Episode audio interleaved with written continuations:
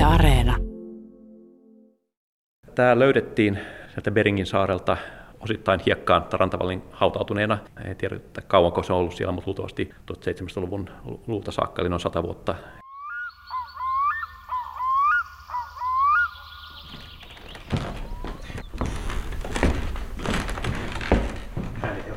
Luusalin lattia narisee Luonnontieteellisen keskusmuseo hämärässä pohjakerroksessa. Muuten on hiljaista, koska museo on nyt kiinni. Salin perällä on komea luuranko. Se on valaistu niin, että luiden varjot heijastuvat seinään ja lattiaan. Se on 250 vuotta sitten sukupuuttoon kuolleen Stellerin merilehmän luuranko. Itse asiassa se on yksi harvoista lähes kokonaan säilyneistä koko maailmassa. Luututkija Henry Pilström on kartoittanut viime vuosina museon vanhoja luukokoelmia ja perehtynyt samalla myöskin tähän Stellerin merilehmän luurankoon. Kataloginumerolla UN 3225, missä UN tarkoittaa ulkomaiset nisäkkäät. Hän kertoo muistavansa sen jo lapsuuden museokäynneiltä. Sen verran kiinnostava se on orastavan luututkijan mielestä ollut jo silloin ja on edelleen. Henry Pilström on kirjoittanut siitä vastikään ilmestyneen artikkelin, jossa hän kuvailee muun muassa sitä, miten käsitykset Stellerin merilehmän rakenteesta ja elämästä ovat muuttuneet vuosien mittaan, ja mitä jännittäviä kysymyksiä siihen liittyy, kuten osasiko merilehmä sukeltaa, tai se mitä on paljon pohdittu, että missä ihmeessä ovat sen kädet. Kohtaloon ei voi välttää, ja lopulta päädyin kirjoittamaan tästä tämmöisen tutkimuksen katsausartikkelin, koska huomasin, että tästä ei oikeastaan ole juuri koskaan mitään kirjoitettu, paitsi ihan alun perin, kun se tuli tänne museoon 1860-luvulla. Et silloin sitten julkaistiin tämmöinen hyvin perusteellinen kuvaus, mutta sen jälkeen ei oikeastaan ole juuri mitään. Ja tämä on sääli, koska tämä on tosiaan yksi maailman täydellisimpiä luustoja tästä lajista. Eli se on kokonainen tai lähes kokonainen, ja kaikki luut ovat yhdestä ainoasta yksilöstä. Että useimmat tämmöiset Stellerin luurannot, mitä maailman museossa on, niin ne on tämmöisiä komposiittinäytteitä. Ne on useasta eri yksilöstä yhdistettyjä luita, josta on sitten koottu tämän kokonaan luuranko. Mutta Helsingin yksilö on täydellinen, ja se on yksi ainut eläin. Se alun perin päätyi anatomiaprofessori Evert Julius Bunsdorfin anatomiseen kokoelmaan, joka oli eri paikassa kuin täällä. Ja se säilyi siellä luustokokoelmassa aina 1900-luvun puolivälin saakka. Sen jälkeen nämä kokoelmat liitettiin osaksi eläinmuseon kokoelmia. Silloin myös luustot siirrettiin tänne, eli myös tämä Stellerin merilehmä tuotiin tänne 1950-luvulla. Ja sitten 1960-luvusta lähtien se on ollut näytteellä täällä eläinmuseossa. Vaikuttava näky tämä on nyt tässäkin, kun me seistään ihan metrin päässä tästä luurangosta. Miten tätä nyt kuvailisi? Ainakin tämä on valtavan kookas. Joo, se on valtavan kookas, ja pitää muistaa, että tämä ei ollut täyskasvuinen tämä yksilö. Tämä laji kasvoi vielä tätäkin suuremmaksi. Kukaan ei oikein tiedä tarkalleen miten suureksi, mutta 10 metriä on yksi arvio, että tämä on nyt noin 5 metrin ollut eläessään tämä yksilö. Mutta se näkee siitä, että tämä ei ollut täyskasvuinen muun näistä luitten saumoista, että lapaluun kohdalla on tämmöiset rustoiset kasvulevyt vielä nähtävissä, samoin näissä eturajaluissa. Eli tämä olisi vielä kasvanut vähän pituutta ja kokoa. Ja nämä kylkiluut ja tämä tila, joka muodostuu sinne sisään, niin sekin on tosi iso. On. Näillä oli valtavan pitkä suolisto. Näillä oli kasvinsyöjiä, ja kasvinsyöjät tarvitsee pitkän suoliston. Ja tässä on paljon muutakin erikoista tässä luustossa. Nimenomaan nämä kylkiluut, ne on hirveän raskaat, ja tämä luukudos on hyvin tiivistä. Aivan poikkeuksellisen tiivistä, että melkein joku on sanonut sitä jopa melkeinpä norsunluun kaltaiseksi tätä Stellerin merilehmän kylkiluun rakennetta.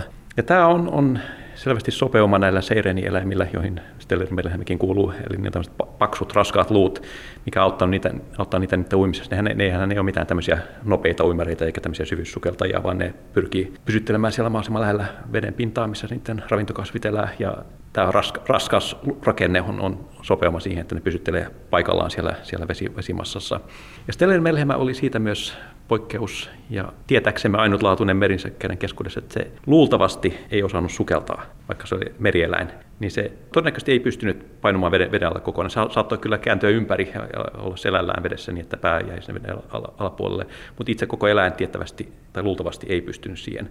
Tätä tukee ne harvat silminäkin havainnot, mitä tästä laista on. Että ainoat eurooppalaiset, mitkä sitä sen sai nähdä elävänä, oli tämä Georg Wilhelm Stellerin retkikunta 1700-luvulla ja sen jälkeen tulleet venäläiset turkismetsästäjät, ja kaikki, sikäli kun he mitään kertoi sen elintavoista, niin he totesivat, että se ei koskaan painunut täysin veden alle, joten epäillään, että tämä tosiaan oli liian rakenteelta sellainen, että se ei kyennyt sukeltamaan, mikä on merieläimelle aika erikoinen ominaisuus. Kieltämättä. No mitäs muuta siis? Mitä muuta tämä luuranko kertoo meille?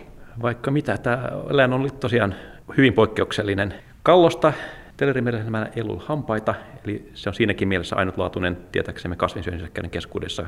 Yleensä niillä kaikilla on hampaat, koska kasviravinto on hankalasti pureskeltavaa. Mutta Stellermerilehmällä ei ollut hampaita ollenkaan, eli se söi kelppejä, merileviä ja ilmeisesti sillä on tämmöiset sarveismaiset reunukset suussaan, eli ne ilmeisesti riitti sen tarpeisiin, mutta aidot hampaat siltä olivat hävinneet kokonaan. Tästä elämästä sen verran, että tämä löydettiin sieltä Beringin saarelta osittain hiekkaan rantavallin hautautuneena, ja osa luista oli ollut siellä näkyvillä, eli ne oli vähän kuluneet, eli eroosio oli päässyt niitä kuluttamaan. Ei tiedä, että kauanko se on ollut siellä, mutta luultavasti 1700-luvun luulta saakka, eli noin 100 vuotta, eli se löytyi vuonna 1860, ja kaivettiin silloin esiin. Ja ne osat, mitkä ovat sieltä hävinneet, niin ne on restauroitu sitten täällä museossa myöhemmin aluksi puulla ja sitten myöhemmin kipsillä.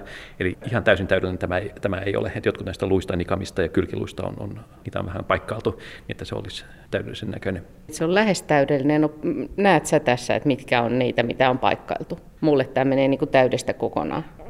Mä en pysty itse sitä näkemään. Mä periaatteessa voisin tietää, mitkä ne on, koska niistä on muistiinpanot 50-luvulta, että mitkä osat on korjattuja, mutta päältäpäin ei pysty näkemään. Näistä Stellermerilehmän luuston osista, niin sillä tehtiin myös semmoinen lisäys, mikä osoittautui virheeksi.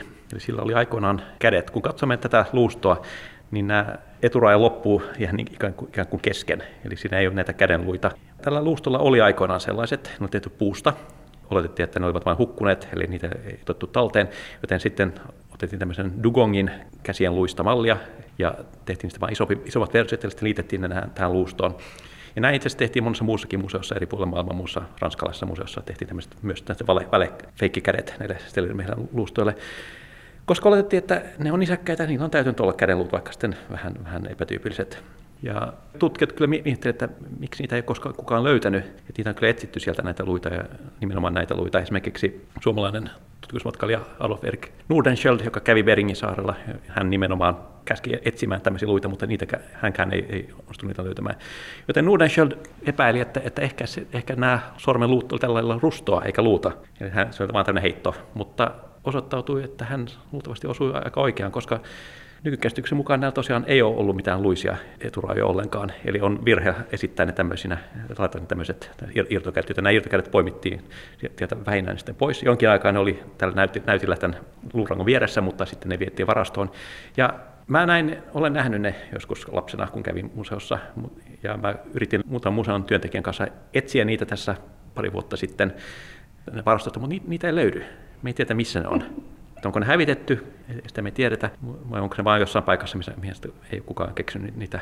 Mä toivon, että ne on tallessa, koska ne on historiallisesti kyllä mielenkiintoisia ja hyvin taidokkaasti tehtyjä, vaikka ne onkin virheellisiä.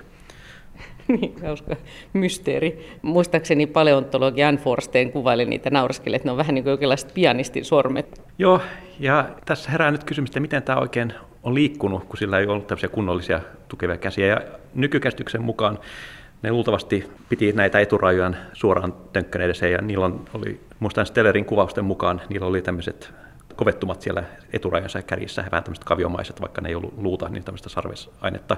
Ja ne niin sanotusti käveli vedenpohjassa niiden avulla ja pysytteli paikoillaan siellä rantatyrskyjen seassa, kun ne laidunsi sitä kelppiä. Eli ne tavallaan käveli niiden varassa eikä uinut, eli niillä ei myöskään ollut tämmöisiä epämäisiä eturajoja niin kuin nykyisillä dugongeilla ja manaateilla on. Eli siinäkin mielessä ne oli ainutlaatuisia ja erikoisia. Mutta meillä on itse asiassa löydetty fossiilisia sireenieläimiä, jotka on luultavasti, tai on selvästi tämän Stellermerilehmän sukulaisia, ehkä jopa kantamuotoja, ja niillä oli jo nähtävissä tämmöistä sormien luitten redusoitumista, eli surkastumista.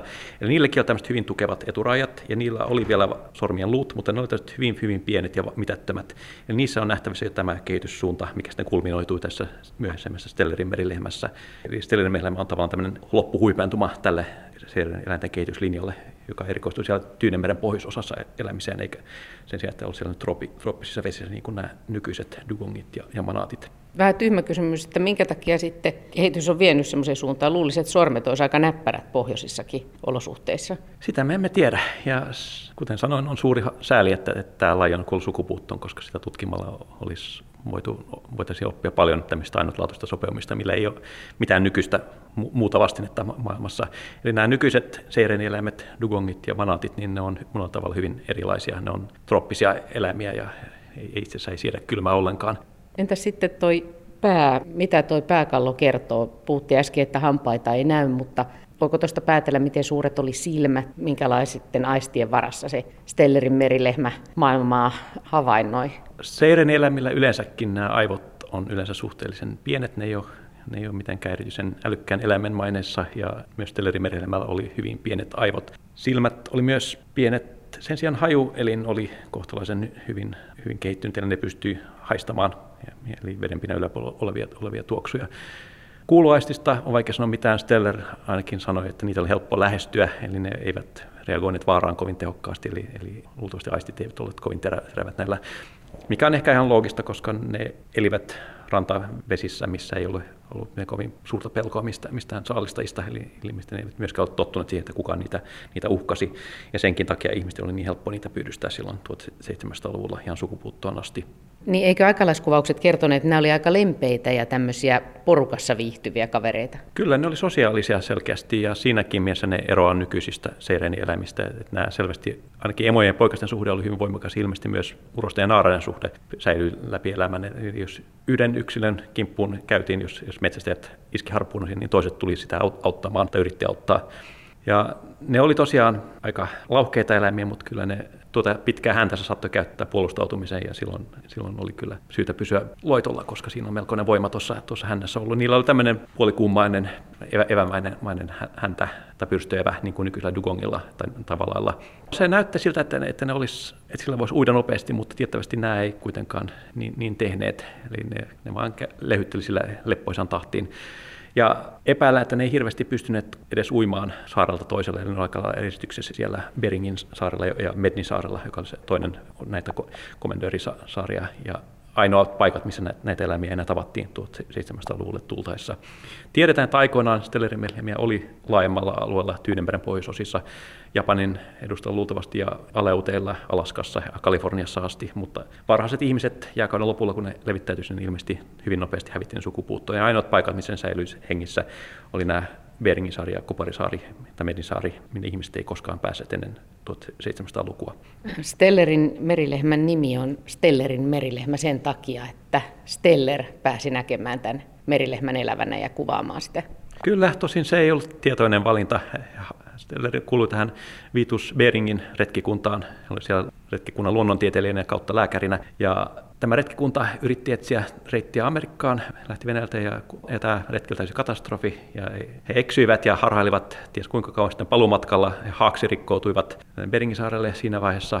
Miehistö oli suurimmaksi osaksi keripukin lamauttama ja Bering menehtyi siihen vähän sen jälkeen, kun päästiin saarelle. Mutta Steller, joka oli luonnontieteilijä, hän tunsi kasveja, niin hän löysi sieltä saarelta tämmöisiä syömäkelpoisia kasveja, joita sitten pakotti muut miehistö syömään niin, että säilyivät hengissä ja välttivät, voittivat tämän keripukin. Ja kun he olivat siellä saarella, niin he metsästivät henkensä pitimiksi eläimiä, lähinnä merisaukkoja, mutta myös hylkeitä ja lopulta myös näitä suuria merilehmiä.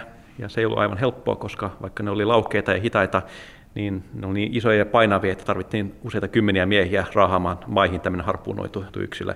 Mutta sitten kun ne kerran oli pyydystänyt yhden, niin siitä sitten riitti ruokaa päiväkausiksi tai jopa viikkokausiksi, ja tämä lihakuulema oli erityisen hyvän makuista.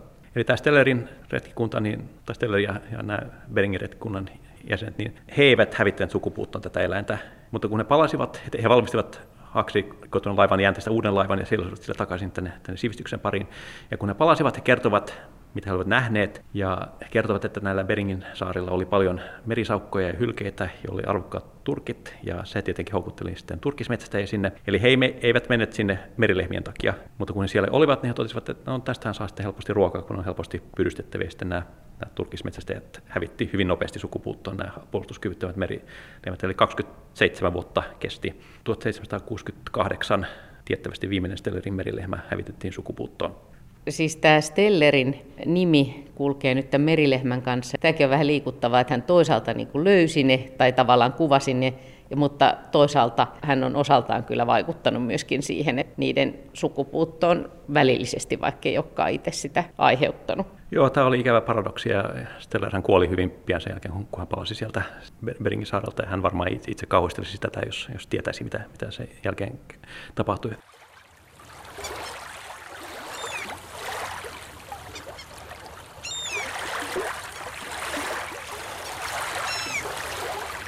Nämä eläimet syövät jatkuvasti. Ne pitävät päätään veden alla ja niinpä niitä voi helposti vaaratta lähestyä veneellä tai uimalla. Kun ne sitten nostavat päänsä vedenpinnan yläpuolelle, minkä ne tekevät joka 4. tai 5. minuutti. Ne puhaltavat vettä ja ilmaa sieraimistaan vähän siihen tapaan kuin hevoset. Ruokaillessaan ne liikuttavat jalkojaan vuorotellen, kuten lehmät tai lampaat laiduntaessaan, ja liikkuvat siinä rantavedessä sulavasti, puoliksi uiden ja puoliksi kävellen. Näin vapaasti suomennettuna Georg Wilhelm Steller kuvailee tekstissään merten pedot, merilehmähavaintojaan haaksirikkoaikanaan Beringin saarella, jossa hän saattoi seurata niiden elämää päivittäin majansa ovelta. Hän kuvailee niitä pienisilmäisiksi, vain lampaan silmän kokoiset silmät. Ylähuuli on kookas, pää liittyy muuhun kehoon ilman selvää kaulaa. Niiden eturaajat, ne katkeavat Stellerin mukaan hassusti, näyttävät vähän kuin ne olisi amputoitu. Nahka on ihan musta ja tosi paksu ja uurteinen. Se muistuttaa enemmänkin jotain tammenkaarnaa ja suojaa eläintä varmaankin jäiltä ja rantakiviltä. Ja siihen on vaikea saada iskettyä harppuunaa. Stellerin merilehmät voivat nukkua selällään merellä, siellä kauempana rannasta. Ne viihtyvät yhdessä perheryhminä, ne suojelevat poikasiaan, ne ovat hyvin hiljaisia ja huokaisevat vaan silloin, kun niitä satutetaan.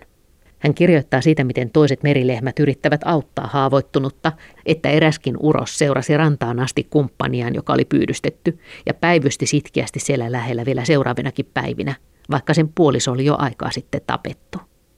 Stellerin tekstit ovatkin näin jälkikäteen luettuna tältä vuosisatojen takaa hämmentävä sekoitus luonto- ja eläinrakkautta ja kiinnostusta, ja toisaalta aika suorasukaista ja laajamittaista saalistusta, ruumiinosien mittailua, erilaisia merilehmien kokkausreseptejä, mikä on tietenkin ollut tärkeää haaksirikkoustiedoutta. Tästä ristiriidasta ja Stellerin ihmeellisestä tarinasta kirjailija Aura Koivisto on kirjoittanut joitain vuosia sitten ilmestyneen hienon kirjan Mies ja merilehmä. Hän miettii siinä juuri sitä, miltä Stelleristä poikkeuksellisena luonnontuntijana on mahtanut tuntua haaksirikkoisaika siellä Beringin saarella. Miltä on tuntunut kirjoittaa muistiinpanoja ja vaellella siellä elää ihmeellisessä eristyneessä maailmassa. Että ehkä hän on ollut onnellinen ja onneton yhtä aikaa. Halunnut pois eikä halunnut pois, Aura Koivisto pohtii kirjassaan. Tarina jatkuu sitten niin, että Steller kyllä pääsi pois, mutta ei sitten elänyt enää pitkään sen jälkeen. Eikä merilehmäkään, siis koko laji. Mutta eräs jälkinäytös, Helsingin luurangon tarina, jatkuu sitten 100 vuotta myöhemmin. Tähän samaiseen ryhmään voisi ehkä laskea myös erään maanmiehemme Alexander von Nordmann nimisen professorin, joka tosin oli kyllä ihan Suomessa syntynyt. Mutta hän vaikutti paljon siellä Venäjällä ihan kaukoitään asti. Hän ei mennyt, hän enemmän pyöri siellä nykyisen Ukrainan ja Krimin seudulla ja siellä hän myös kuvasi tieteellä uusia eläimiä. Mutta hän esittää merkittävää osaa tämän Stellerin merilehmän tarinassa, koska osittain hänen ansiostaan tämä luusto päätyi tänne Helsinkiin ja Suomeen. Hänellä oli hyvät suhteet Venäjän viranomaisiin ja myös Venäjän kaukoidän kuvernööreihin, ja siellä oli myös erässä vaiheessa eräs suomalaissyntyinen kuvernööri, Alaskan kuvernööri Hampus Furuhjelm nimeltään, joka oli Helsingissä syntynyt. Ja von Nordmann lähetti hänelle pyynnön, että jos sieltä nyt näitä Beringin saarelta, jotka myös kuului hänen valtapiirinsä Alaskan kuvernöörinä, niin jos sieltä löytyisi näitä Stellerin merilehmän luusta, niin voisiko hän hankkia ne tänne meille Suomeen. Ja Furuhjelm antoi tämmöisen käskyn etsiä näitä, ja sieltä vuonna 1960 löytyykin tämä meidän nykyinen yksilömme. Ja hän määräsi, että se otetaan talteen, ja sieltä tosiaan löytyy tämä kokonainen luusto, ja sitten se pakattiin kontteihin ja lähetettiin meritietä pitkin Suomeen, ja siihen aikaan kulutukset kesti kuukausikaupalla, ja hän lähetti kirjeen etukäteen, että tämmöinen on löytynyt, mutta mitään vastausta hän ei ehtinyt saada, mutta hän ei jäänyt odottamaan sitä, vaan hän lähetti sen Suomeen, ja pari kuukautta sen jälkeen, kun tämä von Nordmann Suomessa sai tämän kirjan, niin sitten nämä luut saapui tänne Helsinkiin, ja von Nordmann ei tuhlannut aikaa, vaan hän rupesi lähes välittömästi kokoamaan tätä luustoa tai antoi työmisten koota sen. Hän valvoitti tietenkin tätä prosessia. Tämä on ollut niin vähän semmoinen suuremman puoleinen palapeli, joka saapuu sieltä. Joo, eikä ollut mitään kunnollista mallia, että tavallaan tämä piti päätellä, että miten nämä luut oikein meni. Mutta siitä huolimatta hän teki oikein hyvää työtä ja hän julkaisi tästä sen yhden ainoan kuvauksen, mitä tästä yksilöstä on julkaistu 1963 Suomen tiedeakatemian julkaisusarjassa saksaksi, joten sitä ei kovin moni nykytutkija edes osaa lukea. Mutta siellä oli hienot kuvat, kuvista vastasi Hilda Olson-niminen taiteilija, joita von Nordmann usein käytti kuvaamaan näitä tieteelle löytämiä uusia eläinlajeja. Ja hän myös piirsi tämän eläimen luustot, eli siinä ulkossa tosiaan on kaikki nämä yksittäiset luut kuvattuina tämmöisillä kuparipierroksina, eli hyvin taidokkaina sellaisina. Niin siis elävistä Stellerin merilehmistä ei tietenkään valokuvia, koska valokuvaustakaan ei ollut keksitty vielä siinä vaiheessa, mutta onko jotain piirroksia olemassa? On, niitä on jonkin verran, mutta harmillista kyllä. Useimmat niistä, tai oikeastaan kaikki niistä on piirretty sen jälkikäteen ulkomuistin varassa. Steller itse oli erinomainen tarkkailija ja taitava kirjoittaja, mutta surkea piirtäjä, taiteilija, hän sanoi se itsekin, eli hän ei edes yrittänyt mitään. Siellä retkikunnassa oli mukana eräs virallinen taiteilija, ja hän sai tehtäväkseen piirtää tästä kuvan, mutta tiettävästi tämä ei ole säilynyt. Mutta sen perusteella on sitten muut retkikunnan jäsenet myöhemmin piirtänyt kuvia tästä Stellerin merilehmästä, eli meillä on silminnäkijöiden havaintoihin perustuvia kuvauksia, mutta ne on tehty sitten siis vuosia myöhemmin, eli ihan tämmöisiä reaaliaikaisia kuvia ei ole. Mutta tosiaan nämä varhaisimmat kuvat, niin niistä sitten muut tutkijat, myöhemmät tutkijat, jotka ei ollut nähnyt Stellerin merilehmää koskaan elävänä, niin he sitten perusti omat piirroksensa niihin, eli kopioitiin kopioita, ja siinä sitten voi arvata, mitä tapahtuu, että vähitellen tämä tulee mukaan pieniä virheitä ja väärät tulkintoja.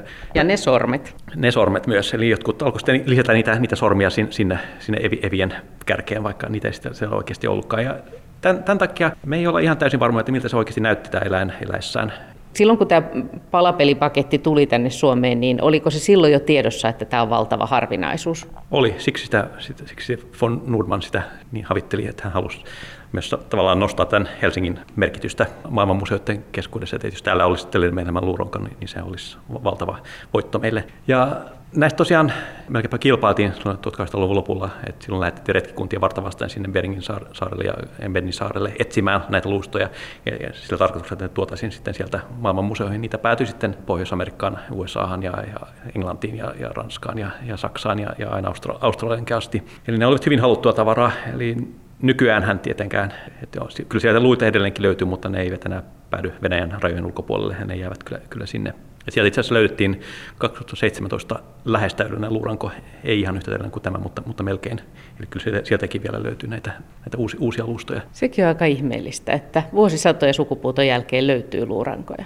Joo, siellä on aika kylmä ja viileä ja ne tietenkin säilyy, jos ne on hautattu sinne rantahiekkaan, että jos siellä syysmyrskyt peittää ne hiekkaan suhteessa nopeasti, niin silloin ne voi kyllä säilyä ihan hyvinkin pitkiä aikoja. Et lähes kaikki nämä luut, mitä on löydetty, niin ne on siltä hyvin lyhyeltä ajanjaksolta, jolla nämä turkismetsästäjät kävi saarilla 1700-luvun keskivaiheella tai 2 vuosikymmenen aikana, eli nämä on sen teurastuksen jälkiä.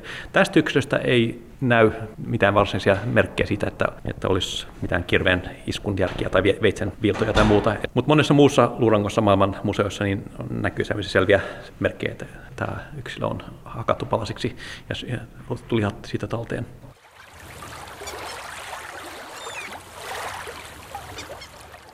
Vuonna 2006 maailman johtava merilehmäasiantuntija, amerikkalainen professori Daryl Domning julkaisi kollegansa kanssa koosteen kaikista jäljellä olevista Stellerin merilehmäluista, josta osa on myös hävinnyt tässä vuosisatojen mittaan, esimerkiksi toisen maailmansodan melskeessä. Hän nostaa merkittävänä esille nimenomaan Helsingin luurangon. Ja brittilehti Guardianissa oli vuonna 2016 toimittaja Henry Nicholson artikkeli tästä Luonnontieteellisen keskusmuseon luurangosta, ja se oli otsikoitu vauhdikkaasti, katso, ei käsiä. Täällä museon hiljaisuudessa onkin aika jännittävää ajatella, miten moni on tätäkin luurankoa vuosien mittaan miettinyt, ja miten paljon intohimoa ja kiistoja ja arvovaltariitoja tähänkin on liittynyt vuosisatoja sen jälkeen, kun ei enää mitään voida tehdä itse lajin auttamiseksi. Esimerkiksi montako kaulanikamaa Stellerin merilehmällä oli, siitä on kuulemma kiistelty kiivaastikin jossain vaiheessa. Milloin laji todella kuoli sukupuuttoon, miten kauan se olisi selvinnyt ilman ihmisen saapumista siellä eristyksissä, sitäkään ei kukaan tiedä. Voi olla, että Stellerin merilehmä olisi ollut tuohon tuomittu muutenkin, mutta se ei olisi tapahtunut niin nopeasti kuin se tapahtui, jos ihminen ei olisi puuttunut asiaan. Eli mä uskon kyllä, että sillä olisi löytynyt vielä sijaa tässä meidänkin maailmassamme. Luuletko, että jo tänäkin aikana, kun tämä on täällä ollut, niin käsitys Stellerin merilehmistä, minkälainen se oli eläimenä, on muuttunut yllättävän paljon näin satojen vuosien jälkeenkin. Luuletko, että vuosikymmeniä tästä eteenpäin niin vielä saadaan paljon lisää tietoa ja tarkennuksia? Aivan varmasti. Ja mä uskon, että tämä Helsingin yksilö on siinä mielessä potentiaalisesti hyvin arvokas, koska se on niin täydellinen. Eli siitä voisi uusiin tutkimusmenetelmiin saada paljon uutta tietoa irti, että tutkimalla sen luustoon rakennetta vaikka tietokonetomografian kautta tai sitten ota sitä DNA-näytteitä, niin tästä voisi tehdä vaikka mitä vielä, mitä ei ole tehty syystä tai toisesta, mutta mä luulen, että tämän potentiaali kyllä ei ole läheskään loppuun ammennettu. No entä sitten, jos nyt tulee tänne luonnontieteelliseen keskusmuseoon, kaikki ei välttämättä tästä ohi kävellessään ymmärrä, että minkälainen ihme tässä edessä on, niin sano jotain vinkkejä, että kun pysähtyy tähän Stellerin merilehmän luurangon äärelle, niin mitkä on sun vinkit, että mitä kannattaa katsoa ja mitä ehkä voi ajatella? Mä itse menisin ainakin katsoa sitä suoraan silmiin ja katsoisin suoraan eteen, katsoa miten tämä valtava rintakehä on näyttäytyy sieltä takaa edestä katsottuna. Kun katsoo sivusta, niin voi katsoa miten nämä pitkä häntä ja miten voimakkaat nikamat siinä on ollut. Eli vaikka se on ollut hidas ja laukkea eläin, niin sillä kyllä on voimaa ollut. Eli tämä on ollut hyvin vahva eläin, valtavat lihakset. Ja sitten jos kuvitellaan tähän maisemaa ympärille, niin kuvitellaanko me rantatyrskyjä, minkälaista rantaa tähän ajatellaan? Joo, kallioisia rantoja, missä kasvaa tämmöistä kivipohjalla näitä kelppejä. Ja siellä nämä eläimet lilluu siellä veden pinnan ääressä ja vähän väliä laskee pään sinne veden pinnan alapuolella, mutta ei koskaan mene kokonaan sukelluksiin. Ja niiden selässä kävelee lokkeja, jotka poimii sieltä loisia, niin kuin Steller kuvaili näissä matkakertomuksessaan. Ja ne elää siellä pienissä ryhmissä ja suossa sovussa keskenään. Ja aika hyvin suojassa miekkavalalta ja muilta avomerten pedolta, jotka ei uskaltaudu tänne tyrskyisten rantakallioiden keskelle. Siinä mielessä eli tämmöistä ihanteellista, idyllistä elämää täällä näissä karussa olosuhteissa ennen kuin ihmiset sitten saapuivat paikalle. Äänimaailmana kuvitellaan tuuli ja aallot ja sitten lokkien huudot siihen ympärille. Ja sitten tämä tietenkin, kun nyt puhutaan tästä 6. sukupuuttoaallosta, niin tämä on yksi sukupuuttotarina näiden monien joukossa. Kyllä, se oli yksi ensimmäisiä. Silloin siihen aikaan, kun se hävisi 1700-luvulla, niin siihen aikaan oli laaja uskomus tutkijoiden kesken, että ei eläinlajit voi hävitä kokonaan maapallolta. Sukupuutto oli ajatuksena mahdoton sen ajan tutkijoille. Ajateltiin, että niitä täytyy olla jossain olemassa, koska Jumala ei sallisi eläinten lajien hävitä kokonaan. Eli näin uskoi monet tutkijat 1800-luvun kynnyksellä asti. Mutta lopulta oli sitten pakko myöntää, että ei näitä Steller-merilehmiä enää mistään löytynyt. On pakko hyväksyä ajatus, että eläimiäkin kuolee sukupuuttoon ja häviää maapallolta. Mutta tosiaan Steller-merilehmä oli niitä ensimmäisiä uhreja tällä nykyaikaisten ihmisten ekspansiolle maailman eri kolkkiin ja sitten hävittiin sukupuuttoon tämmöisiä erityisesti saarilla eläneitä eläimiä. Ja valitettavasti tämän lain kohdalla on liian myöhäistä, mutta sopii toivoa, että olemme viisaampia näiden dugongien ja manattien tapauksessa, ettei me anna niiden hävitä sukupuuttoon samalla tavalla, koska nekin ovat omalla tavallaan erittäin mielenkiintoisia otuksia.